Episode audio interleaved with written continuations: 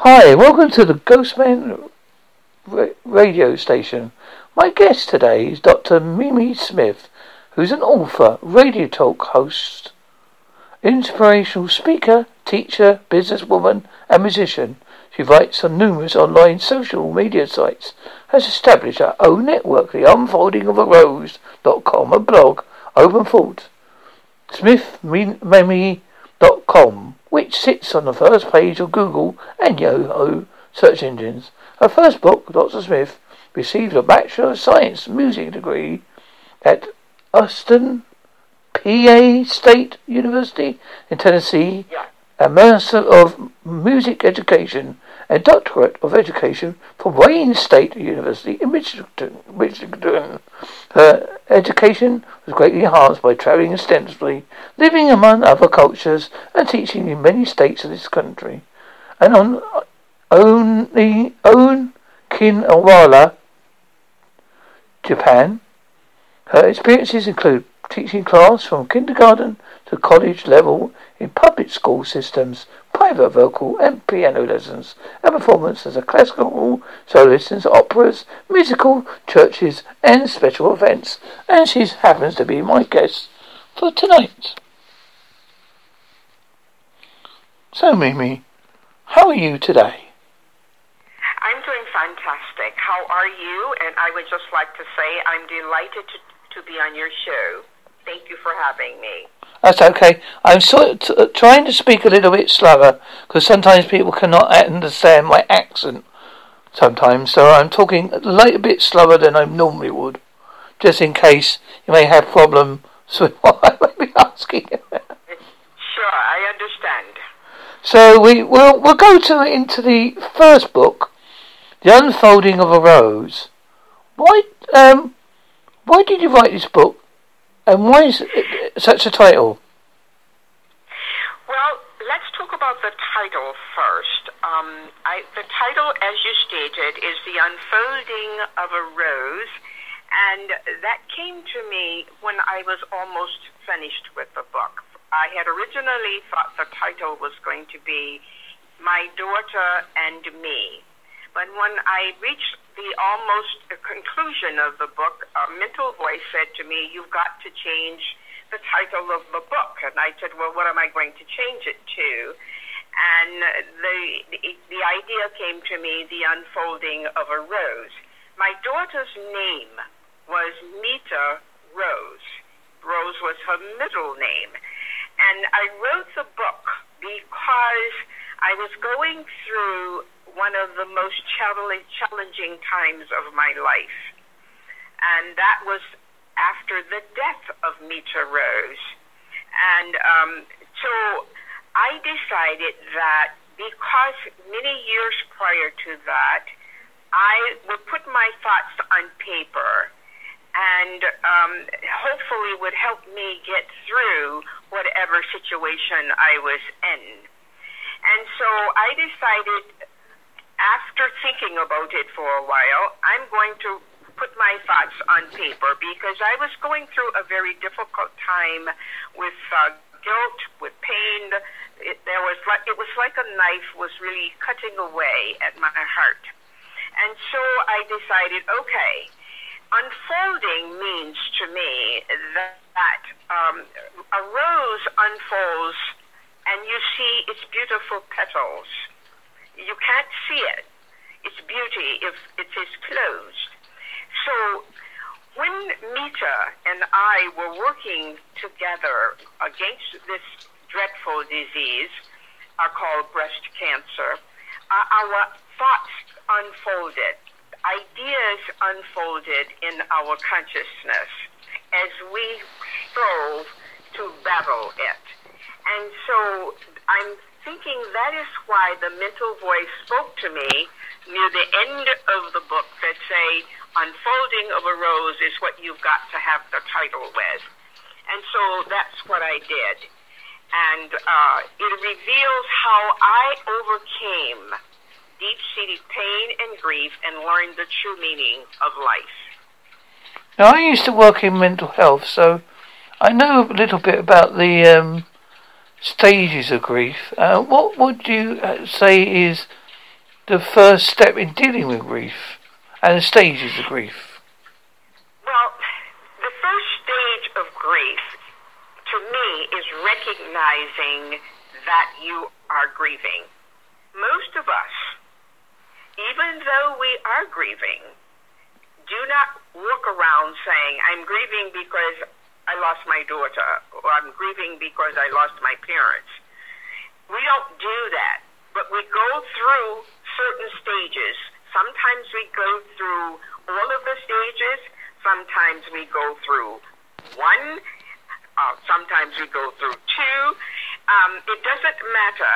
The stages that we, that the, the typical stages that a grieving person goes through are denial, anger, bargaining, depression, and finally acceptance. And so the first stage to me is to say, I'm grieving. Now what am I going to do about it? And to me, uncovering the innermost thoughts of anyone is asking a question honestly and then responding with the answer that mentally comes to you, not for somebody else, but for the person who is asking the question. So when I found out my daughter passed away, when my daughter passed away, I was angry. And here is why I was angry. Um, I had believed that my daughter would be healed metaphysically. Why did I believe that? Was because over the years, I had been healed metaphysically of many diseases. And my daughter had also. But she had chosen the pathway to have the uh, surgery through the medical world. She'd chosen that. And I didn't know about it until six months before she passed away. Even then, even though she had been placed in hospice because the doctor said she had a very aggressive breast cancer, um, she had been placed in hospice, I did not believe she would pass away. My faith was that she would be healed. And um, when that didn't happen, I was angry. And who was I angry with? God. Because I had faith in him. My daughter had faith in him. And so we had trusted that he would guide us through this process. And when that didn't happen, I asked him, Why have you forsaken me? And the answer that came back from that, each time I asked that question was, Whom the Lord loveth, he chasteneth. Now, I'm going to deviate just a little bit because if your audience is listening to me, they're not going to grasp what I'm saying unless I build a foundation. Can I do that? Yep, no, no problem. Okay. If you do not believe in a creator beyond the human father and the mother, you're going to have a problem with what I'm saying. And chances are you won't understand it. Because the foundation of what I'm saying is based on faith, hope, and spiritual understanding. I believe there is only one creator, and that creator is not my mother and my father. I believe my mother and father is a person, a being, not a person, a being that I call God. Now, some people may call it light, universe, Allah, Jehovah. I, it's immaterial to me what you call it. What is significant is that that being is a higher level of thinking beyond the human realm of thinking. That's what you have to believe. That is outside of the realm of human reality. You've got to connect with a higher level of thinking.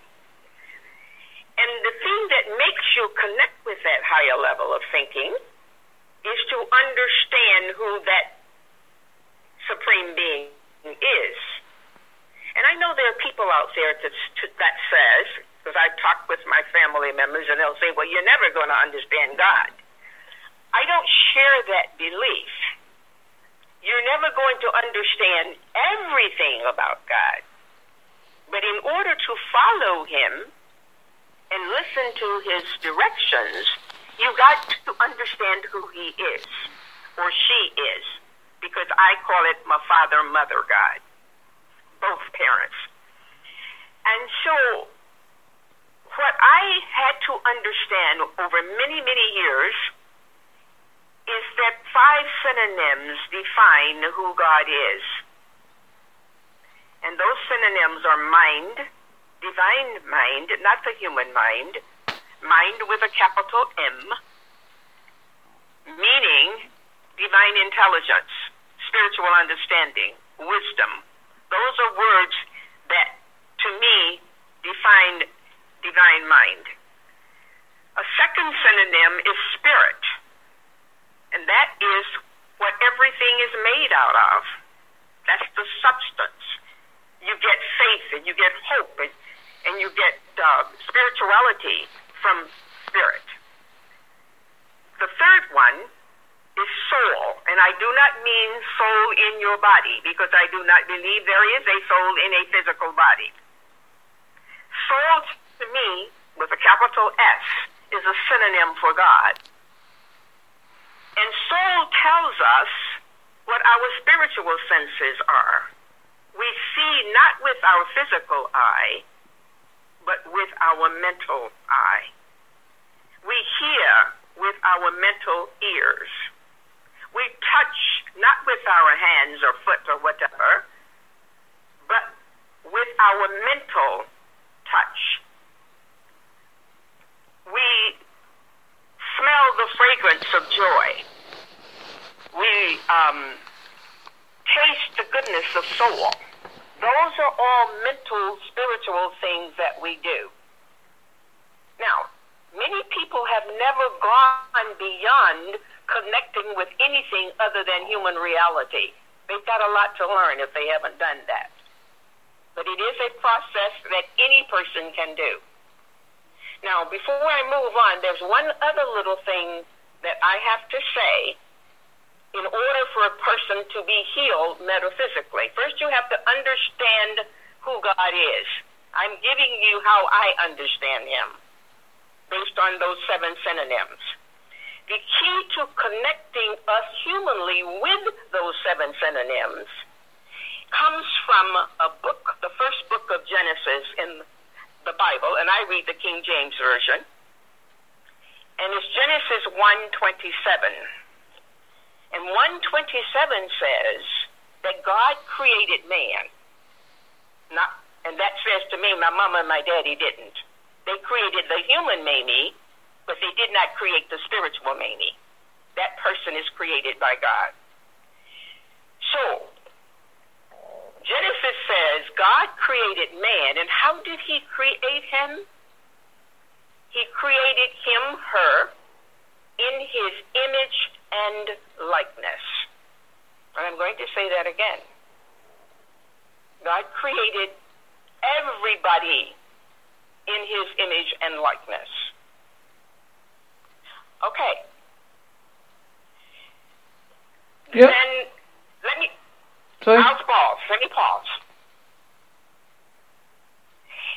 I wanted to just say how how is the average person going to understand that? Let me just go one little step further, and then I will, will respond to your question. What does that mean, being created in the image and likeness of God? Most people have no idea what that's talking about. What I say to them, now let's look at it at a human level that you can understand when you stand in front of a mirror, in front of a mirror, physically, you see yourself. That's not you. That's your image. But it is exactly like you. If you raise your hand, it's going to do that too. If you shake your head, it's going to shake its head. It does exactly what you do because it is a replica of you. It is made, it is made in your image and likeness. Now let's transfer that to man and God. If God is life and one is made in the image and likeness of God, then man is going to reflect or express that life. If God is mind and divine intelligence, then the man he created is also expressing that divine intelligence because he is made in the image and likeness of God. And so on with all of the seven synonyms. Having that foundation for many years, I knew that. And I think that contributed to my anger when my daughter passed away because I trusted that God that I knew. And so when it didn't happen, that's why I became angry. And but one thing that I did do was to continue to read two books. Number one, the Bible, and number two, a book called Science and Health with Key to the Scriptures by a woman named Mary Baker Eddy. I continued to read those books.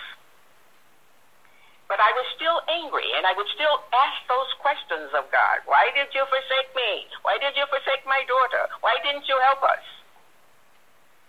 One day, a mental voice spoke very quietly and said, You are putting your emphasis on understanding death,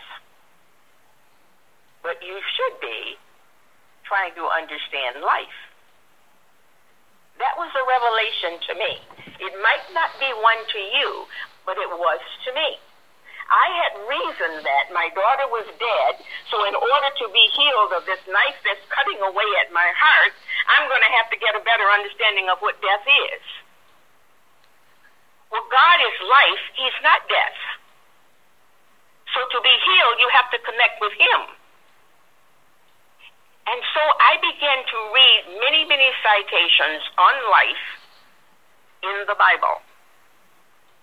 And I also did the same thing with the other book. And over a period of time, I began to gain a greater understanding of what life is, and a definition of it came to me. And that definition was Life is the divine activity of thought. Nobody told me that. I heard it through the messages of soul. So, what does that mean? It means that we live when our consciousness is filled with spiritual ideas. We die when they don't, when it isn't. So if you hate your neighbor, that you're dying. That's death. That's evil. That's death. If you love your neighbor as yourself, you are living. How do I how did I transfer that to my daughter? I focused on the word life and I said God is life and the Bible tells me that life is eternal. That means it has no beginning. It exists now and it will never end. And if my daughter is made in the image and likeness of life, she is not dead. She continues to live. Oh, I know her physical body is gone. Everybody's physical body is going to pass away because that's not the life that God created anyway, according to Genesis 1:27. That verse says that the man God made is in his image and likeness, and God is not physical. Not to me, he isn't. That God is spirit. So that means my daughter had to be spiritual. And she continued to live. So if you so what that did for me over a period of time, and I, this was a working out over a two-year period. I don't want to give your listeners the, the impression that I did it overnight. No. and so if you we are victims of what we believe. I'm going to say that again. The human person is a victim of what he himself believes. So I was believing that my daughter lived in that fleshly body. That was her total life. When that life ceased to exist, she was dead. When I no longer believed that over a period of two years, that the pain, the suffering, the guilt, the doubts, the fears, the anger, all of that disappeared. What had I done? I had replaced the beliefs with spiritual understanding. Now I'm going to listen to you with your questions. I'd like your answer, my friend. Uh, so where were we? Da, da, da, da, da, da, I said grief. Um, as you say, the, it, grief is um, more talked about, I think, now than it used to be. It used to be very much a taboo subject. People never used to sort of like talking about their loss or the, the mortality as such. I, I can understand where you're coming from because I have um, had a near-death experience in my life, so I can understand the spiritual side more than people realise. So I, I can I can I can relate to you there. Um, so what do you think is the biggest loss? Um, what's the big difference between losing a child and losing um, someone who's older? Excuse me. One word. Um, I have a, a message that says, and I put it out in a lot of the articles that I write, and I write on a lot of websites, and I have four of my own, and I have five ebooks out there. But that message that I send out in all of my writings can be boiled down to one a sentence you heard me say before. We are what we believe. So, socialization tells us this, and I'm talking humanly now, not spiritually. Humanly, we are socialized to believe that no child should precede their parents in death. Now, we know that that happens, and it's happening more and more and more as we live in this world. But that belief is embedded in our consciousness. We haven't done anything with it. We haven't healed it. So it's still there. And so when the child dies, we said, oh, this is all wrong. I, I, my child should never have died before me. I'm older. This is, this is not normal. This is not natural. And we cling to that belief. When my mother, who was 97, passed away, and she passed away after my daughter passed away, several years thereafter. My mother was 97. Socialization tells me that my mother had lived a full life. Oh, yes, I grieved for my mother, but I didn't cling to her like I did my daughter. Because of the fact that, number one, I had a greater understanding of life, and number two, even if I hadn't, socialization would have told me that it's okay for your mother to go now. She's after all, she's lived 97 years, but my daughter was 45. So she should not have died. Certainly, she not have died before I did. That's to me is the difference. We are what we believe, and once you correct those beliefs, and you, it's hard to correct belief, a human belief with a human belief. I don't believe that works. To me, in order to correct a human belief, it has to be corrected with a divine belief, divine understanding, a divine fact, a divine law. I don't see divinity as a belief, I see it as a reality. I see the human things that we put ourselves through as beliefs. And when we correct those beliefs with divine understanding, then we have the true knowledge of things. Does that answer the question? Yes, I believe it does. Um, I also, when I used to work, I used to do voluntary work, and we used to regularly cut graveyards. And I always used to find it sad when you sadder when you came across the the graves of children than you did adults. Because as you say, in a way, you expect your mortality to end at some time. But when you lose a child, it it is more powerful. I was affected more when I saw that. I, and you know, you just stop for that second, thinking, God, I wonder what they went through. Yes. And when I was on another radio show with um, a, a minister, and of course, many ministers don't share my concepts, and that's fine. You know, I have nothing to say about that. We are, you know, we are what we are. And um, and so uh, this woman said to me, "You're still grieving. I know you haven't gotten over it." and I spoke. I was I was appalled by that statement. Number one, because I I'm wondering how she knows what is in my consciousness. That's that was my first thought. How does she know how I truly truly feel beyond a surface level? But I responded by saying, um, we would, I would never tell you what you feel and what you understand. Because I believe that comes from your connection with God. And, and God touches each one of us right where we are. I would never say I could heal like Jesus. Jesus was far more advanced than anything that I probably will ever do before I pass away. He was always connected with God. I am sometimes and sometimes I'm not. But he was always, he was at one with God. Now I know there are people out there who believe Jesus was God. I don't.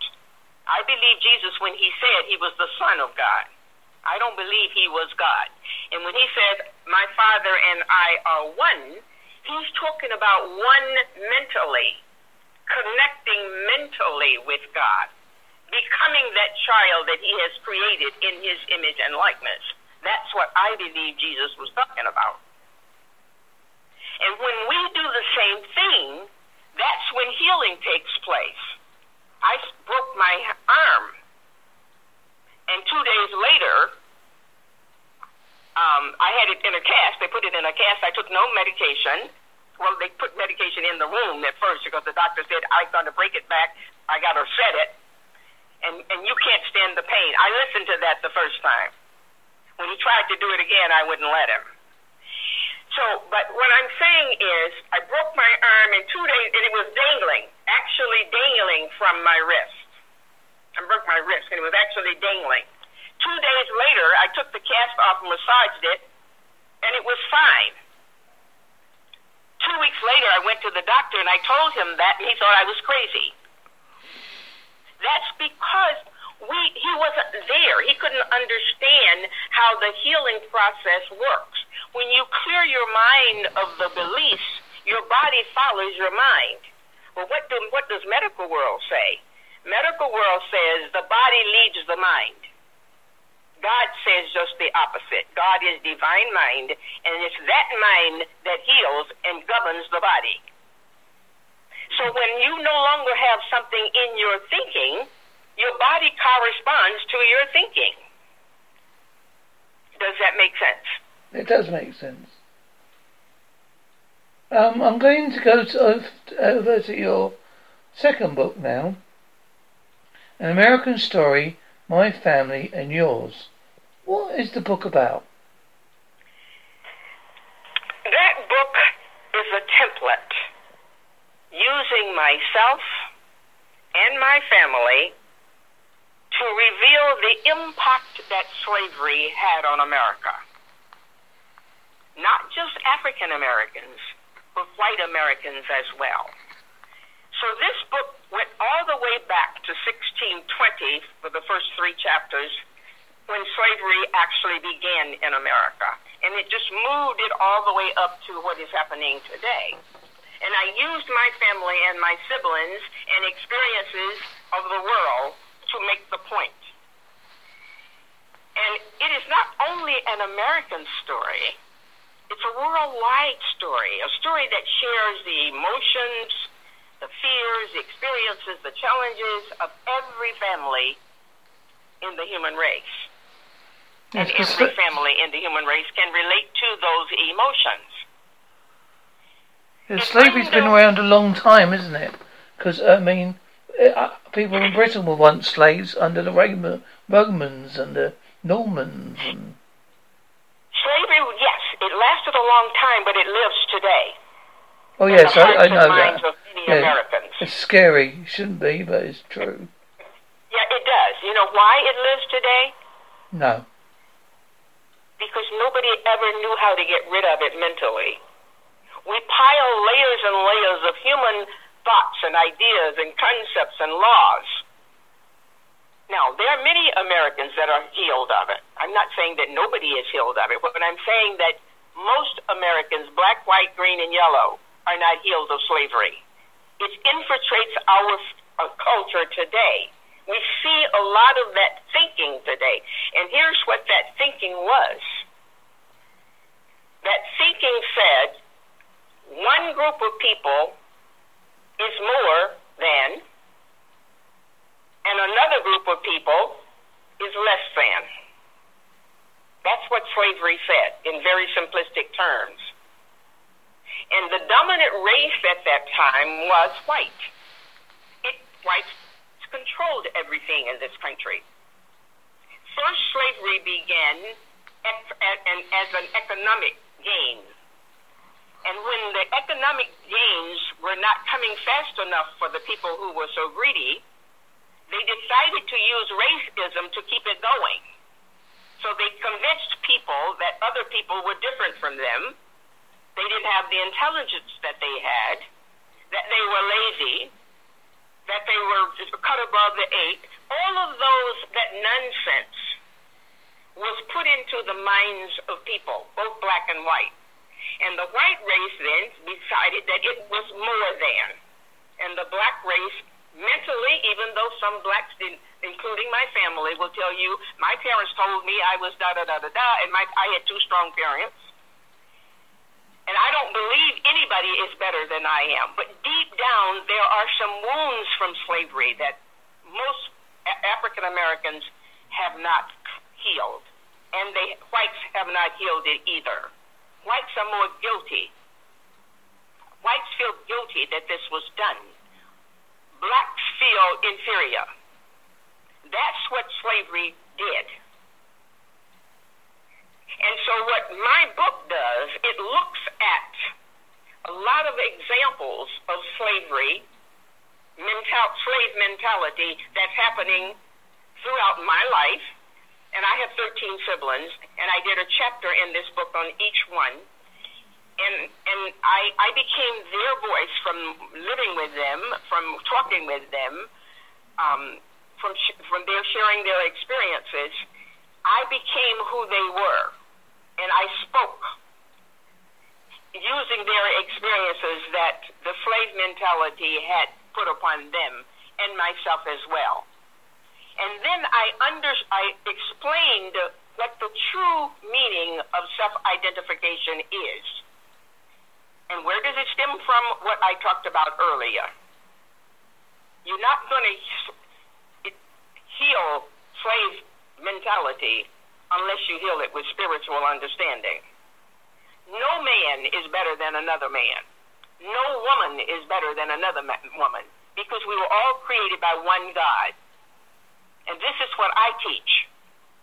And whoever tells you that you are doesn't understand spirituality.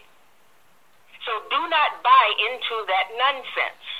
This is what a lot of my articles say, because that's what it is. You are made in the image and likeness of God, and it has nothing to do with color. It has nothing to do with physicality. It has nothing to do with human intelligence. It has to do with divine intelligence. It has to do with higher levels of thought.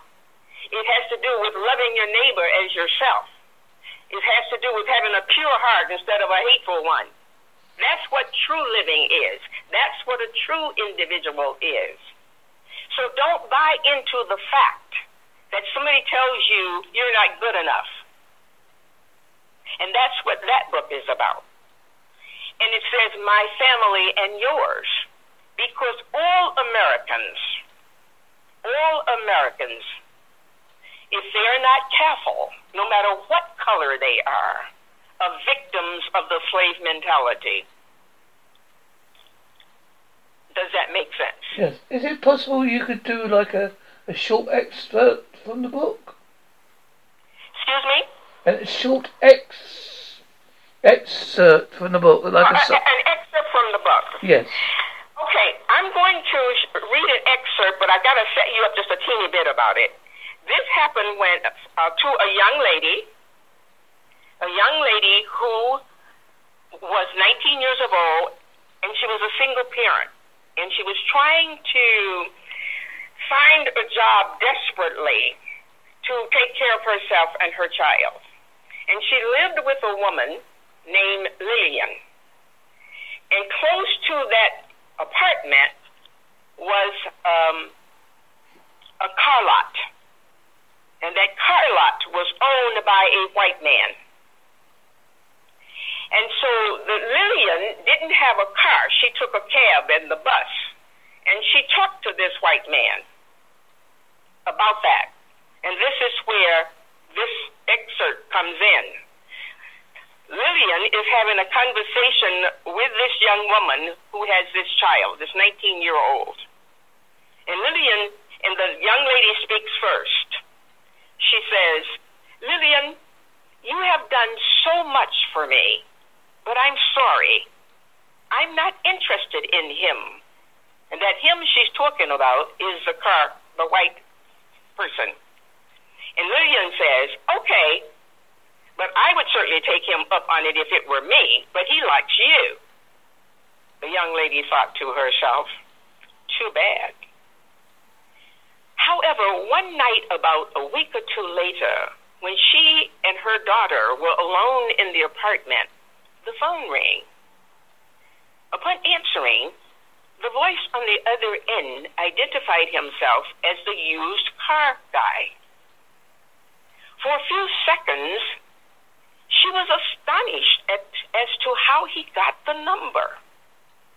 Then it slowly sank in. Of course, Lillian had given it to him. Maybe thinking he could convince her to change her mind about having a relationship with him. As he talked with mostly the young lady listening, he came right out and said he was very interested in her and wanted to help her financially as much as he could. Needless to say, she came right out and said she was not interested in anything he could do for her. She couldn't recall all of the things that he promised, but her answer still remained no. He said, Is it because I am white? Yes, that's part of it, she said. Why? He wanted to know. Maybe, she said, it's because I grew up in Mississippi. I don't know, but I am not interested in being kept by a white man. I thought you would say that. I like you because you are a very attractive woman and not because you are black. She thought to herself, yeah, sure. But what she said to him was this I'm sorry, you seem like a nice guy, but when I enter into another relationship, I want to believe it will lead to marriage. And I do not believe that is what you have in mind. Why not find out? No, I'm sorry. After trying to convince her of his sincerity for a while and not getting a positive response from her, he hung up. He followed up with phone calls. And, and that's where I'm going to end. You're going to have to buy the book to see what happened. see what whether she continued her relationship, developed a relationship with him, or didn't. Thank you for that. that uh, um, now, uh, what do you think people, the readers of your book, well, uh, what do you think they'll get out of the book? Well, what I would like to see them get out of it is a clear self-identification of themselves. Maybe not clear, but the pathway to clarity. And to me, life offers many, many situations and experiences. But all of them, to me, can be tackled with three questions. Who am I? Learn to identify oneself. Know who you are, from whence you came. That's question number one. Who am I? Question number two is, where am I going? What does life have for you? Which direction are you going to go? And the third one is, how am I going to get there? Map out a plan that takes you where you want to go. And in every situation that you're faced, every experience that you encounter, if I had known who I was when my daughter passed away, I wouldn't have gone through two years of suffering. I was identifying her and me as something else. That's why I suffered for that. So every, all of life's situations can be addressed by asking questions of oneself and answering those questions as honestly as possible. If you lie to yourself, you're going to lose. And we lie, human beings lie to themselves all the time. Sometimes it's they don't know any better. Sometimes they don't want anybody to know what's they they, they put up uh, I call it a false sense a false face of who they really are. And they don't want anybody to break through that, so they lie. So if you know who you are, you know where you're going, and you know how you're going to get there, your life journey will be better. That's what I want my uh, the listeners to walk away with. Hmm. Tell me about your your uh, you are also a host of a radio show. Tell me a little bit about that. Tell you about what? Your radio show. Oh, the radio show is, is entitled Talk to the Author with Dr. Mamie Smith. And I talk to people all over the world. Uh, uh, at first, it was, I had thought it would be just for authors but I talk with doctors, lawyers, uh, whatever, different, um, uh, even if they haven't written a book, ministers. Um, and so it's it, my show is on uh, eamtradio.com, and that radio show is owned. That radio station is owned by a nonprofit that I am chief operating officer of and and that radio station, eamtradio.com, has other um, DJs. My show comes on on Sundays from five to six, and they are pre-taped. I don't have live shows, but we do have DJs that have live shows. I choose not to have that. Mine are pre-taped. I they're edited, and so forth. but I talk with people all over the world. Cool. I'm looking at your little site, well, one of your sites, as you say, smithmamie.com, where you got donate a book of peace and uh, love. I like that. Uh, smithmamie.com is my one of my websites, and that's where you can get the book. You can get it at You can get all of my most of my books. The three books I've written, three books that I've published uh, and three ebooks. Ebooks are on Lulu.com, but all of my other books are on. I have three, and they are on uh, Amazon, Barnes and Noble, BookLocker.com, but they're on my website, MamieLSmith.com or SmithMamie.com. I won't give any more because that's that can be kind of confusing to give them too much. Well, no, yeah. People, people are going. How, how many sites do I look on? Oh my god. um, Pardon? uh, they'd be going. Oh my god, how many sites do I need to go? I'm sorry, I missed that question. I was going. I was saying they'll be saying, oh, oh my god, how many sites do I need to go to? There's quite a few. Yes, exactly. So what I say to them, think of if you want to go to one of mine, go to smithmamie.com or go to Barnes and Noble and Amazon, and just have those in your mind. I, I, I have a book on Barnes and Noble. It's a it's you, a comedy. a book on Barnes and Noble? What's Yeah. the name of it? Uh, um, d- d- d- daydreaming. Daydreaming. Uh, that's good. It, it's a it's a sort of horror, come touch of comedy book because that's the sort of Okay. gene I wrote for. I've done children's books. I'm trying to write a rewrite of uh, Dracula at the moment because it's public domain. I can use most of the book, but rewrite it bits I want to write in. Okay. Wow. That's great. Daydreaming. That's a great topic. That's a great. That's a great topic to talk about. Now, um, Yeah. obviously we're. I think we've covered most of the things you do, bar the, the music. Do you enjoy your music? Do I do music? You do enjoy your music? Um, yes, I do, and I am. I I'm a classical singer, and I just co-authored a book with um, a well-known, internationally known musician, jazz musician, smooth jazz musician, and it's coming out in January of 2020.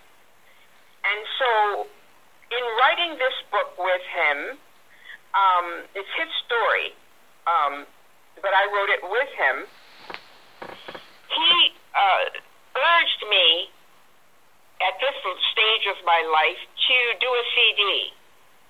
And I said, "Oh no, I'm I'm I'm a writer. I'm no longer a singer anymore. That's all behind me." And he said, "No, it isn't." So what I did was he, he convinced me to go into the studio, and one of my favorite songs is "You Raise Me Up." And I heard it. Oh, I love that song. You love that song. well, I did a classical version of it. It's going to come out in January too uh, on a CD. It's a single, yeah. And uh, so I'm I'm a very busy lady. Um, I teach uh, classes, um, vocal and piano, because that's what I taught in the public schools. And uh, so I teach privately now to, to children who are interested in. That's what our organization does. That's one of the things our uh, e- uh, our Educational Arts Society does to help children. Our nonprofit. hmm Wow. That is cool. Well, so what do you do? I do writing, singing, uh, comedy. I do a little bit of horror hosting. I dress up as a werewolf. Oh wow, that's great. So what do you sing? I sing, um, I've sung a song about my, uh, near death experience called Not My Time in Heaven. And I've done a song about sexuality, which is basically, uh, someone queried, uh, people, the sexuality of someone. And I, I remember the time when I was younger, when I was shy, and people used to consider me gay. I've got no problem with gay people or whatever you believe in. But I, I, I just found it odd that, that people fa- will label you that way, and it inspired me to write a lyrics. Hmm. Hmm. That's great. Wow. Comedy. That fascinates me. How do you think of your jokes? Are they jokes or? Well, well I do odd things. I, I'm writing, uh, well, writing in my head at the moment a com- comic book podcast, and the hero is called Repairman, and basically Okay. lives in a town called Heroville. where all the superheroes are doing the daily to day to day living, but they're quite useless at doing normal things like finding the paper. Where where has it gone? Fix uh, a cat's gone up the tree, but how did he rescue it? Wow. That's interesting. I've done five episodes, well, six episodes. I thought it was f- number five, but it was really number six. I thought, I thought, what a fool! It's supposed to be episode six. wow. Well, you have a very busy life too. Well, I Right. try to be. I, I well, I have to deal with my um, problems of uh, small vessel disease of the brain and neuropathy, and I have OCD. So apart from that, I'm all right. Hmm. So, do you are you in America or are you in another? I am in a place called Holsworthy in England. If you imagine you England, that- that's what I thought. I, I if you imagine England tell from your as an old man carrying a pig to the market, we're near the pig trotter's end. Okay. Okay. Wow. Um, now, obviously, we're coming to the end of this, and it always seems Yeah. so quick. An hour seems to go. Um, I normally like to do a unique sign off before we end. So, Mamie, what would be your unique sign off? What would be my unique what? Sign off. You know, how would you like to say goodbye? You know, quote a quote or a song or whatever you like to do. Well, actually, I don't have a unique anything. I but um, my final word, if I would like to, could do that. I would say to your listeners, you are a very special individual. There is no one like you. Take spend your time understanding who you are and from whence you come and where you want to go. You are special. Never let anyone tell you that you are not. And here's mine for you, Mamie. Mhm. I did an unfolding of a rose as, a, as an American story, my family and yours, with Dr. Mamie Smith, who likes to sing a little bit. She does a lot of singing and performances, I know, and she's got some quotes that I'd like to say. It says, Time defies death, eternity defies life. True medicine corrects negativity thinking, evokes positive action. Mankind is a baby when it comes to operating in the spirit, area spirit. And the last one I like. Perfect, perfect vision is not a matter, seeing matter, but being good, establishing fault, and providing it with actions. So good night, and thank you for being on my show. Well, thank you so much for having me. That was great. And goodbye.